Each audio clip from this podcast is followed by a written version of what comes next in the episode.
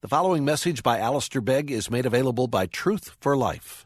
For more information, visit us online at truthforlife.org.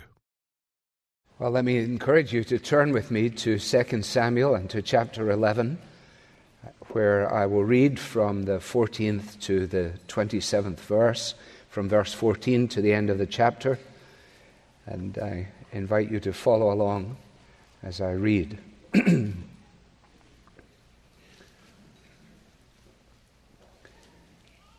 2 Samuel 11:14.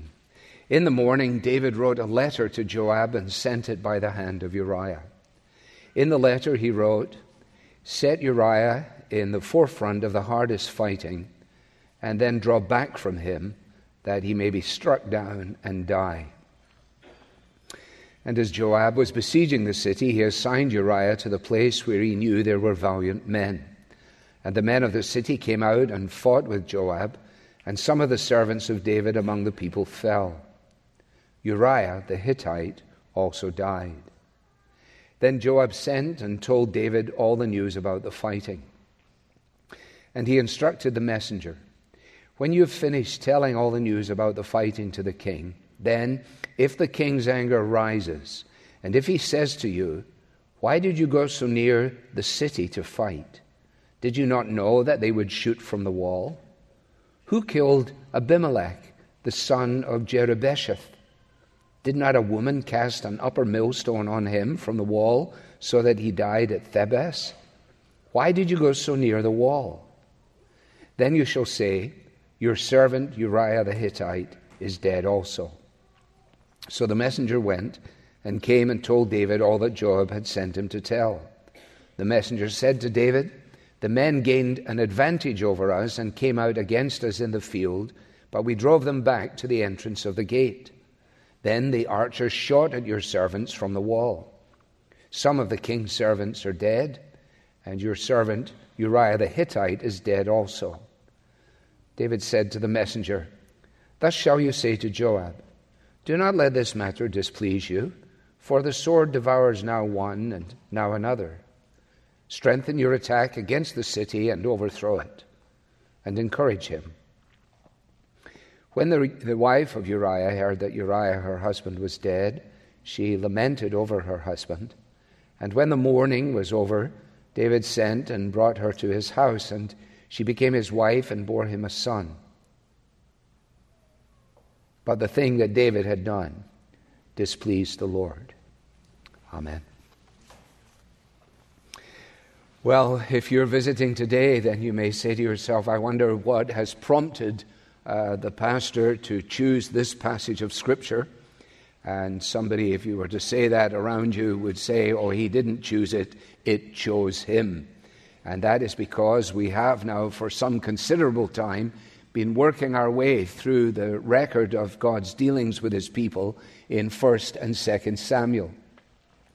And the further we have gone in our studies, uh, the more we have realized what we have said from time to time, namely that the ways of God are undeniably odd, that they are sure and they are certain, that He does accomplish His purposes.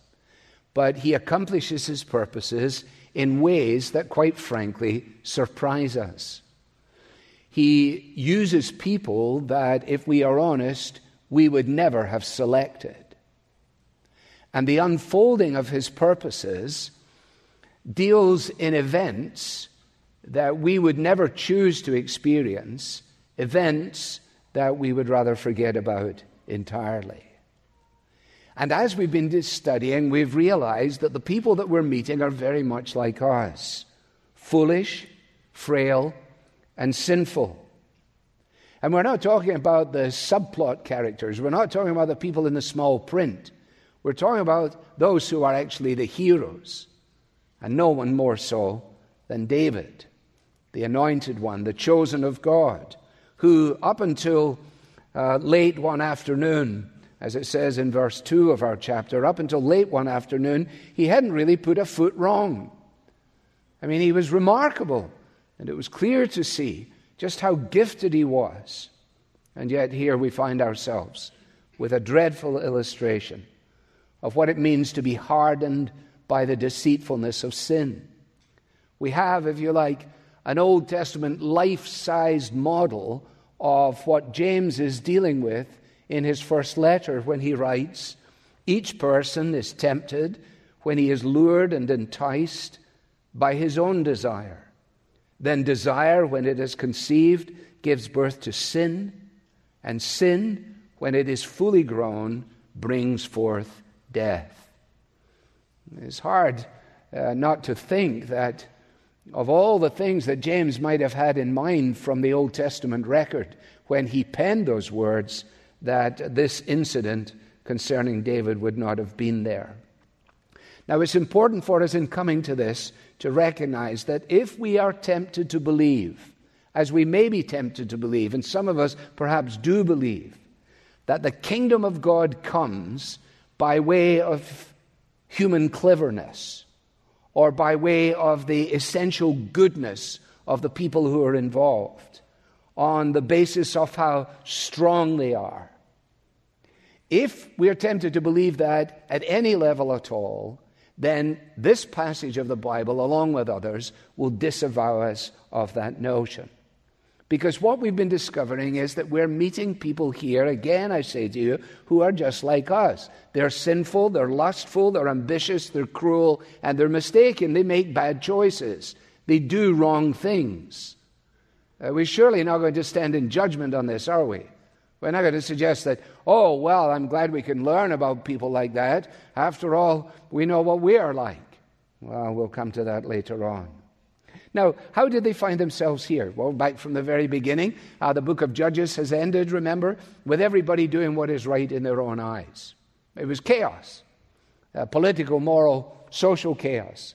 And so the people had decided that if they could establish a monarchy, if they could have a king, then a king would then presumably be able to deal with their dilemma, which was not a bad idea if only they could find a king who is equal to the task. But they haven't been able to find one.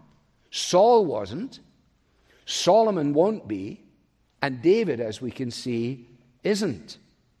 The kingdom isn't safe even in the hands of David, who is the man after God's own heart.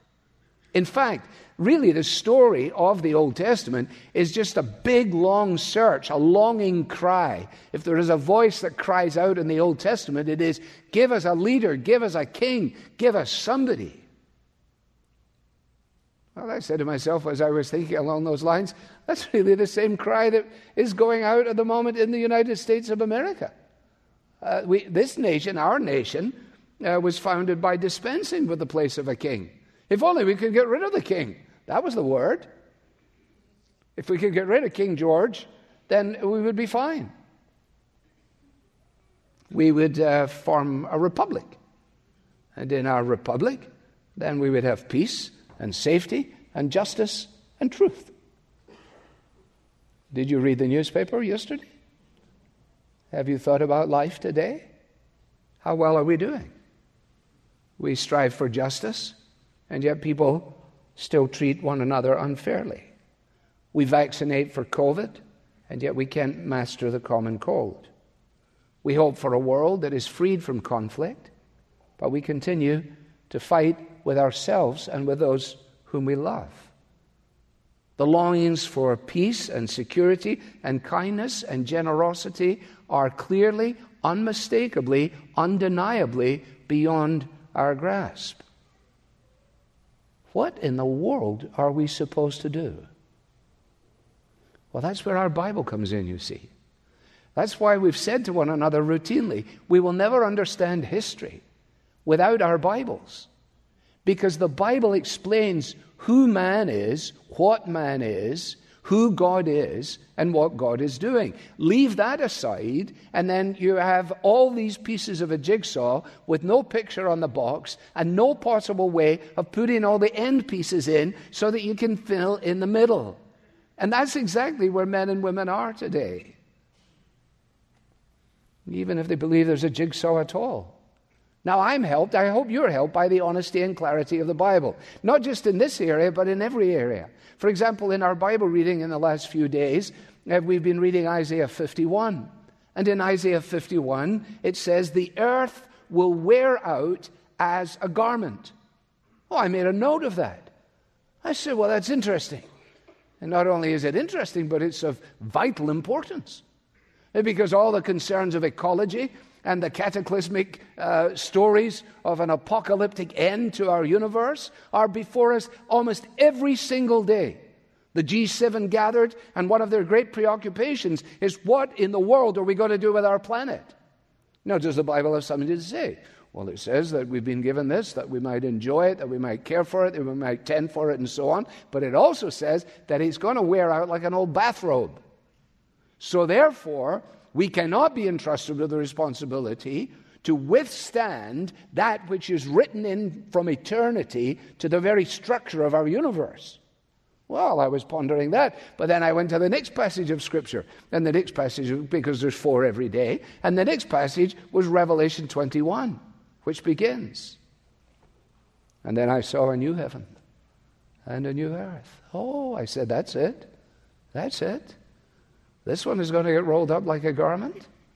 Look after it while you've got it. But don't actually believe that, that divinity is contained within the universe. Don't, for goodness sake, become a pantheist. Don't look for God inside this.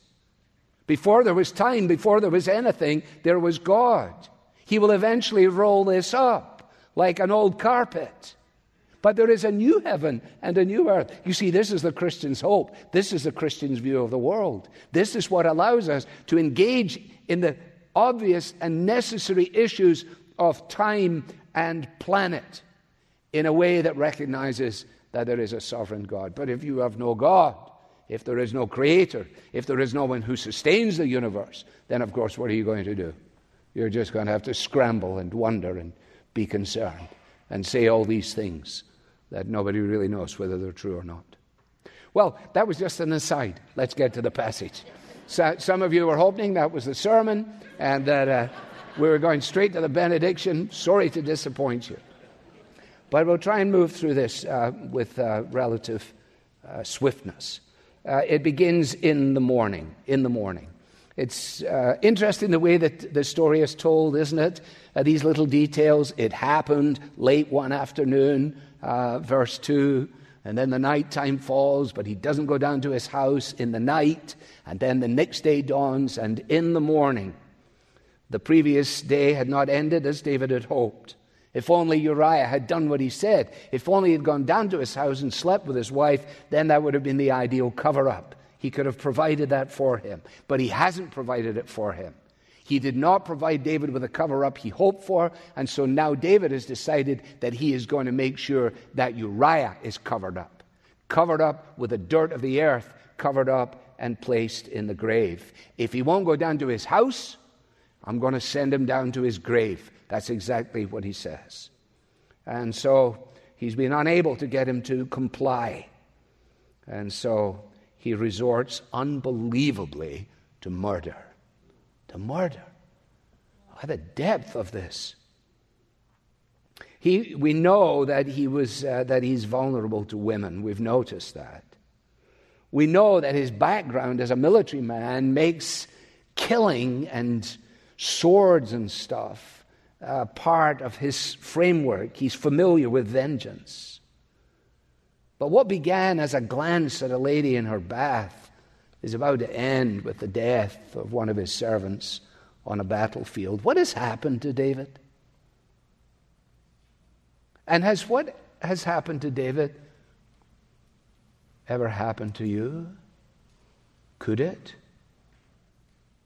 Well, actually, he's lost his sensitivity to right and wrong. He, as a king, is supposed to be the champion of good and evil. He's supposed to, as a king, be able to discern the difference between good and evil. But now, apparently, he's lost every ounce of human decency and he's now become shameless. Shameless. How do you get like this?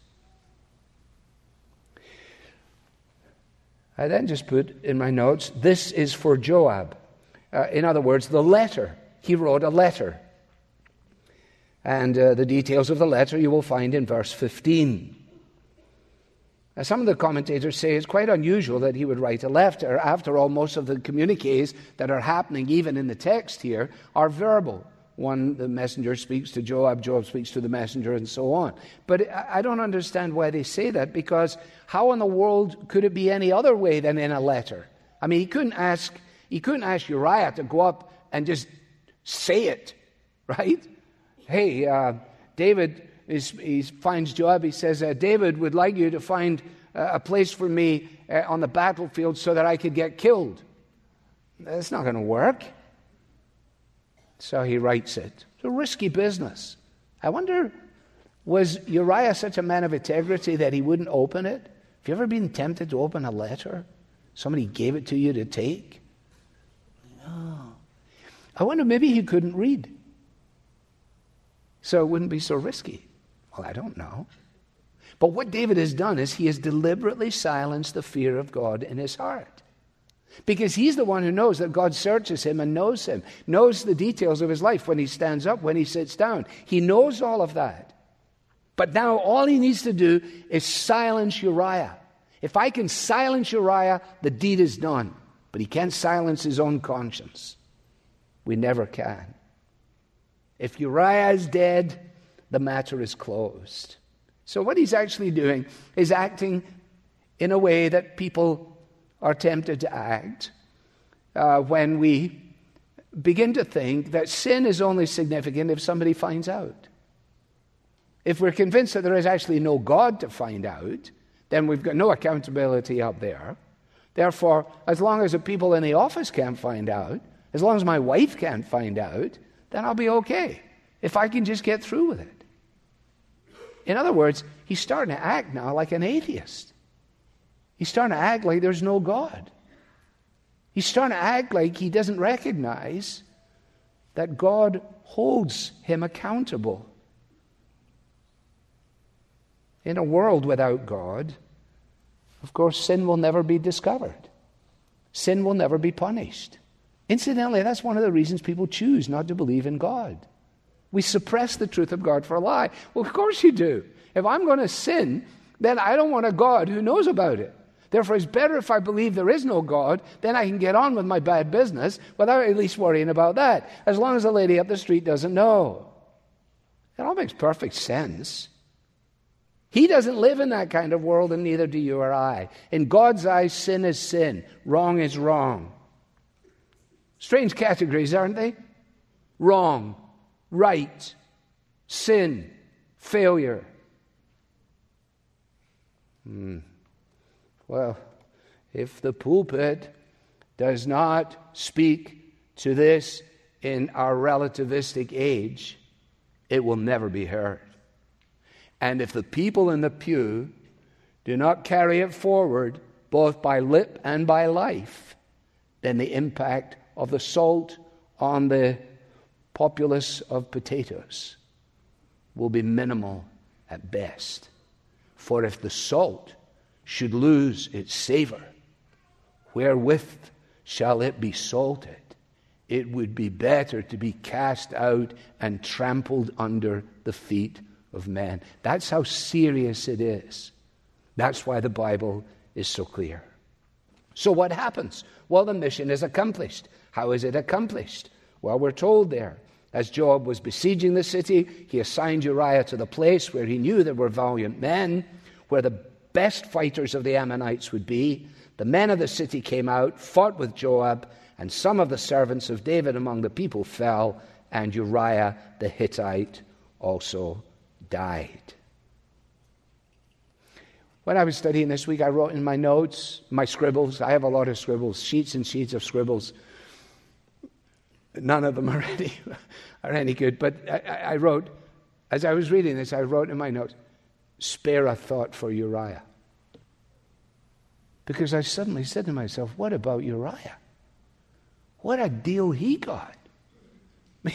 He's going about his business, he's fighting for the king, he's living in uh, a, a sensible relationship with his wife and presumably any family he has.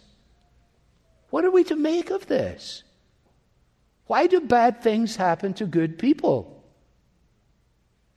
After all, doesn't Uriah know the passage of Scripture that says he will give his angels charge over you to guard you in all your ways? What happened? Did the angels leave for vacation in Uriah's case? Have you ever felt like that? God, your word promises this, and yet I'm living in this. Does it mean that because I'm living in this, that your promise is nullified? That somehow or another the circumstances of my life overturn, call in question, disprove the truth of who and what you are? It can't possibly be.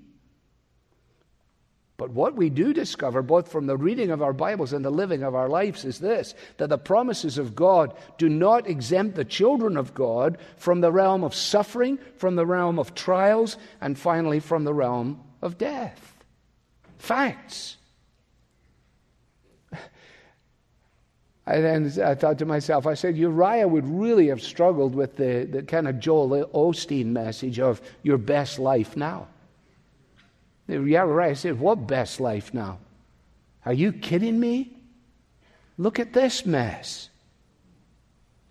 No, you see, that kind of story doesn't work because it isn't true. It's not true to the Bible and it's not true to life. It plays well for a little while while people are thinking only with a quarter at the most of their brain. But as soon as they get a diagnosis, as soon as their children turn back on them, as soon as they find that they've collapsed in a heap psychologically, they realize this story is a dream. There's no reality to this at all. The earth wears down, and I'm wearing down. Calvin says the wages of the good and the faithful are not received in this world. And they're not, because eye hasn't seen, nor ear heard, neither has it entered into the heart of man the things that God has prepared for them that love him. There is a better life than this one. And it is in this one that we live in anticipation of the one that awaits us. Now, that has taken place, and the news is then sent from the front in verse 18 and following. Joab sent and told David all the news about the fighting. See the way this story is constructed, where you have a summary statement and then you advance and then it fills in more of the background, which is about to happen again. So he says to the messenger, Now I want you to go back and, uh, and tell David uh, what has happened. And you need to know this that there's a fair chance that he will lose his mind. There's a fair chance that he will be really annoyed. And so, if he is as I anticipate, and that is not pleased with what he hears, let me, let me tell you how you should approach this. And so he sets him up. He basically controls the media, if you like. He says, Now, this is, this is how you need to do it. And uh, he says, It may well be that he will bring up that famous incident uh, concerning Abimelech. And you can read that for yourselves in your homework in Judges chapter 9. Uh, but it basically is that in that instance, which became part of folklore, if you like, or part of the historical record, the soldiers on that occasion had been drawn into a situation where it was possible for a lady up on the ramparts to throw a millstone out the top and land it on Abimelech's head. Everybody knew that. Everybody knew. You don't go near the wall. And he's going to find out that we went near the wall. So make sure that whatever else you say, you say, your servant Uriah the Hittite is dead. That's the closer. Okay? And so that's exactly it. Now, you think about being the messenger. First of all, the messenger says, Why am I going back to tell uh, David that this thing was a dog's breakfast? that this was a debacle, that, that, that, this was not a strategic uh, piece of military warfare. Why, why would I, first of all, go back and do that? And also, what's the thing about what's so special about Uriah the Hittite is dead? You see, he couldn't have known that that was the only answer to the question why did you go so near the wall? That's the answer because of David's plan to cover his sin up under the earth which would swallow Uriah. Well, you see there in 22 and following, uh, the messenger came. He told David all that Joab had sent him to tell. and he has his speech already prepared. He goes through it. He says the people came out. We approached. They came out. We drove them back. And when we drove them back, we were up against the wall. The archer shot your servants from the wall, and some of the king's servants are dead, and your servant Uriah, Uriah the Hittite is dead also. Well, what, what remains? The reaction of David in verse 25. It's, it, it's quite incredible, this, actually. As I said before, you know, David doesn't use a lot of words, does he? I mean, in, in his sin with Bathsheba, there doesn't seem to be a lot of conversation, no expressions of affection, nothing at all. Just the miserable nature of the act. And now he has sent instructions to have his servant murdered. And look at his reaction. He's morally bankrupt at this point. His innocent glance at a lady taking a bath has led to the innocent death of many of his servants on the battlefield. What has happened to David? I'll tell you what has happened to him. Somewhere along the line, he convinced himself, as we've said, that as long as no one saw, there was no harm, there was no shame. But that's not true. And his message by return to Joab is, I suggest to you, as dreadful as his outgoing message back up in verse 14 where we began. Say to Joab, Don't let this trouble you. These things happen. Proceed with the battle and try and encourage him if you can. End of story. Thank you very much. Let's move on. What remains? Well, all that remained was for the wife of Uriah to be informed. She heard that Uriah, her husband, was dead. There's no reason for us to believe that she knew just exactly how it was that he came to die. We don't know whether she did or she didn't. The chances are that she wouldn't have. All she knew was that her husband had, had died on the battlefield. She did what would be expected. She lamented over her husband. The time of sadness passed. And when that mourning was over, David sent and brought her to his house, and she became his wife and bore him a son. It's also matter of fact, isn't it? That's the striking thing about it. It's oh, dip, dip, dip, dip, dip. We're talking about this, this murderous deed. And so all that remains to be said is the most important thing that is actually said in one sentence in the entire chapter. The way the story is told is masterful. If you love stories, you have to love this. You got to love the way a story is told. It's so fun to read it and to read it properly and to realize that the, the, the narrator is telling in such a way that we might then be saying to ourselves, you know, there's no mention of God. There's nothing about God in this. We, why doesn't God say something? There's no, nothing. To, and then here it comes the punchline. But the thing that David had done displeased the Lord, the divine verdict. The divine verdict. And what he does is he sets in juxtaposition his statement to the messenger Say to Joab, don't let this thing be evil in your eyes. That's a more literal translation. Don't let this thing be evil in your eyes, he says. But the thing that David had done was evil in the eyes of God. That's the see, that's the that's the deal. This is not that big of a deal. Oh yes it is. It always is.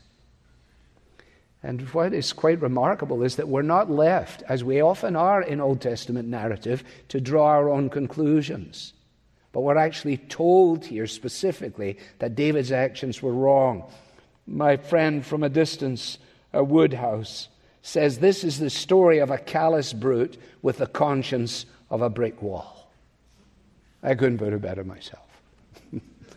to which they said, No, we know that. Now, this is the same man who displayed his kindness by giving Mephibosheth a place at his table when he didn't deserve it. And now he gives to his servant Uriah a place in a graveyard which he doesn't deserve. Now, what shall we say in response to all of this? How shall we end this? I hope you're not going to say, I hope you haven't even thought for a nanosecond as I've been speaking to you. You said to yourself, Well, I'm glad I'm not like that. I hope you haven't thought that. I wouldn't be prepared to say that. But what I wrote in my notes was if that can happen to him, it can surely happen to me. And you too. Because what we have here is a demonstration of the depth of human depravity, the capacity that exists within us, even in Christ, to run up against a day where all the seeds of human desires against God begin to germinate. On the day when desire and temptation and opportunity coincide. And suddenly we find ourselves in that evil day. And that evil day dawned for David, and he collapsed. And part of the reason it's in the Bible is as a warning, so that none of us would be so foolish as to say, Oh, I'm glad I'm not like that. Let the one who thinks he stands take heed lest he falls. And then, what are we to do with the promises of God? After all, the promise that was given concerning David was so straightforward. Your house and your kingdom shall be made sure forever before me. Your throne shall be established forever. What in the world's happened now? Has the promise of God come to a crashing halt in the, in the poor decision making of David and in his sin in this? And the answer is not for a moment. Not for a moment it has. Because the security of the fulfillment of God's promise does not and never does lie in the goodness of the individuals concerned, but in the goodness of God who made the promise. And so we, will, we won't be around long enough to get all the way into First and Second Kings. At least you say I'm certainly not going to be here for it. But but when the, when the when the kingdoms uh, are divided and Judah's here and, and Israel's there and kings are rising up here and they're becoming uh, they're, they're ascending to the throne over here and the the searchlight, as it were, is moving through the whole drama of the Old Testament, looking for a leader, looking for a king. How in the world will this promise be fulfilled? And then eventually all comes to an end, and the, and the prophets stand on the stage of history. And what do they say? Well, they say, relax. Amos, in that day, says God, I will raise up the booth of David that is fallen. How's he going to do that? Isaiah, for unto you a child is born, and unto you a son is given, and the government will be upon his shoulders. And he will be called Wonderful Counselor, Mighty God, Everlasting Father, Prince of Peace, the Messiah, Jesus. This is it, you see. The king's inevitably, like all of us, frail, foolish, sinful, stupid. And yet, God continues. Wow. How do we explain it? Well, in a simple sentence In the coming of the Lord Jesus, God has kept and keeps his promises. In the coming of the Lord Jesus.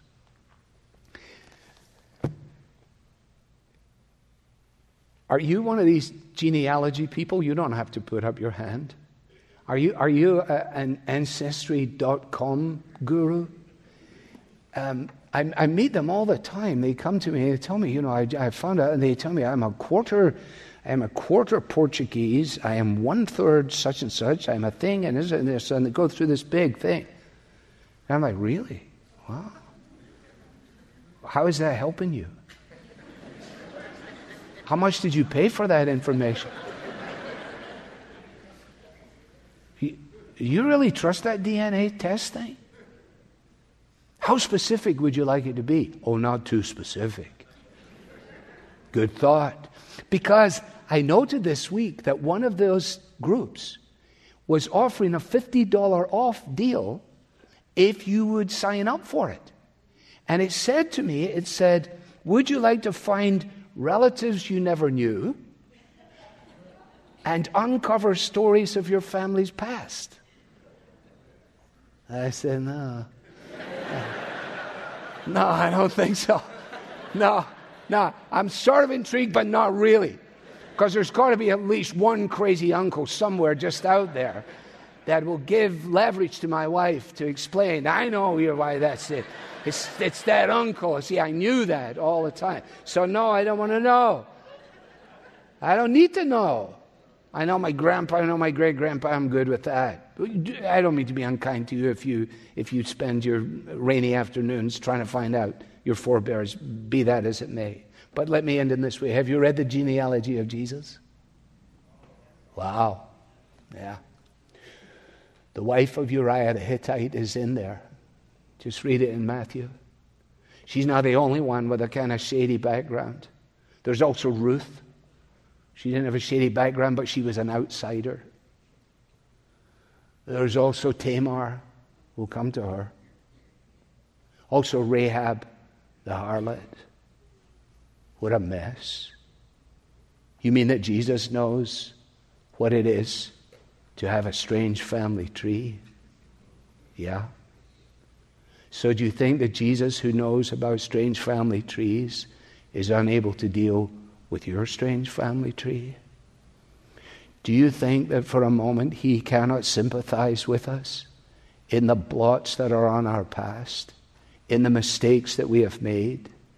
that somehow or another we can bring to a crashing end his plans and purposes for us. Loved ones, it cannot be. These people, like us, failed. And their failures are in the Bible in part for our instruction. So that we would find ourselves saying, Isn't it a remarkable, isn't it a remarkable indication of the wonder of God? that he continues to bother with people like that. And then we would say, Isn't it remarkable that he continues to bother with someone like me? That he has pledged himself to bring to fruition the good work that he has begun in us. Not because we're perfect, not because we're good, but because he is God and He is good. And what He promises to do, He will keep. He's entirely reliable. Oh, I urge you, come to Him. Come to Him in the only way you can at the cross of Jesus Christ and be prepared to just dump out there all the things that you are tempted to believe you have to hide forever and stumble through your life. You don't you can come clean with Him. And He has provided cleansing for all of that. There's no story like this. Salvation belongs to the Lord our God. Father, thank you that we find ourselves again wonderfully in the company of Christ, in the company of the only one who can cleanse us from our sins, can enable us to keep on uh, we stand against the accusations of the evil one, the one who likes to come and get us rummaging around in old forgiven sins. Oh, Lord God, look upon us in your mercy, we pray. Thank you that you have reached out to us. And may we then live to the praise of your glory for Christ's sake. Amen. You've been listening to a message by Alistair Begg from Truth for Life and you're welcome to pass this sermon along to others, but please don't charge for it or alter it without written permission from Truth for Life. This content has been provided to you free of charge by the generous supporters of Truth for Life. For additional information about how you can support Truth for Life, please visit us online at truthforlife.org. There you'll find free message downloads from Alistair Begg, as well as links to our podcast, mobile apps, and other resources to help you grow in your Christian faith. Again, the website is truthforlife.org. You can also follow us on Facebook and Twitter to stay in touch with Truth for Life and Alistair Begg. Truth for Life, where the learning is for living.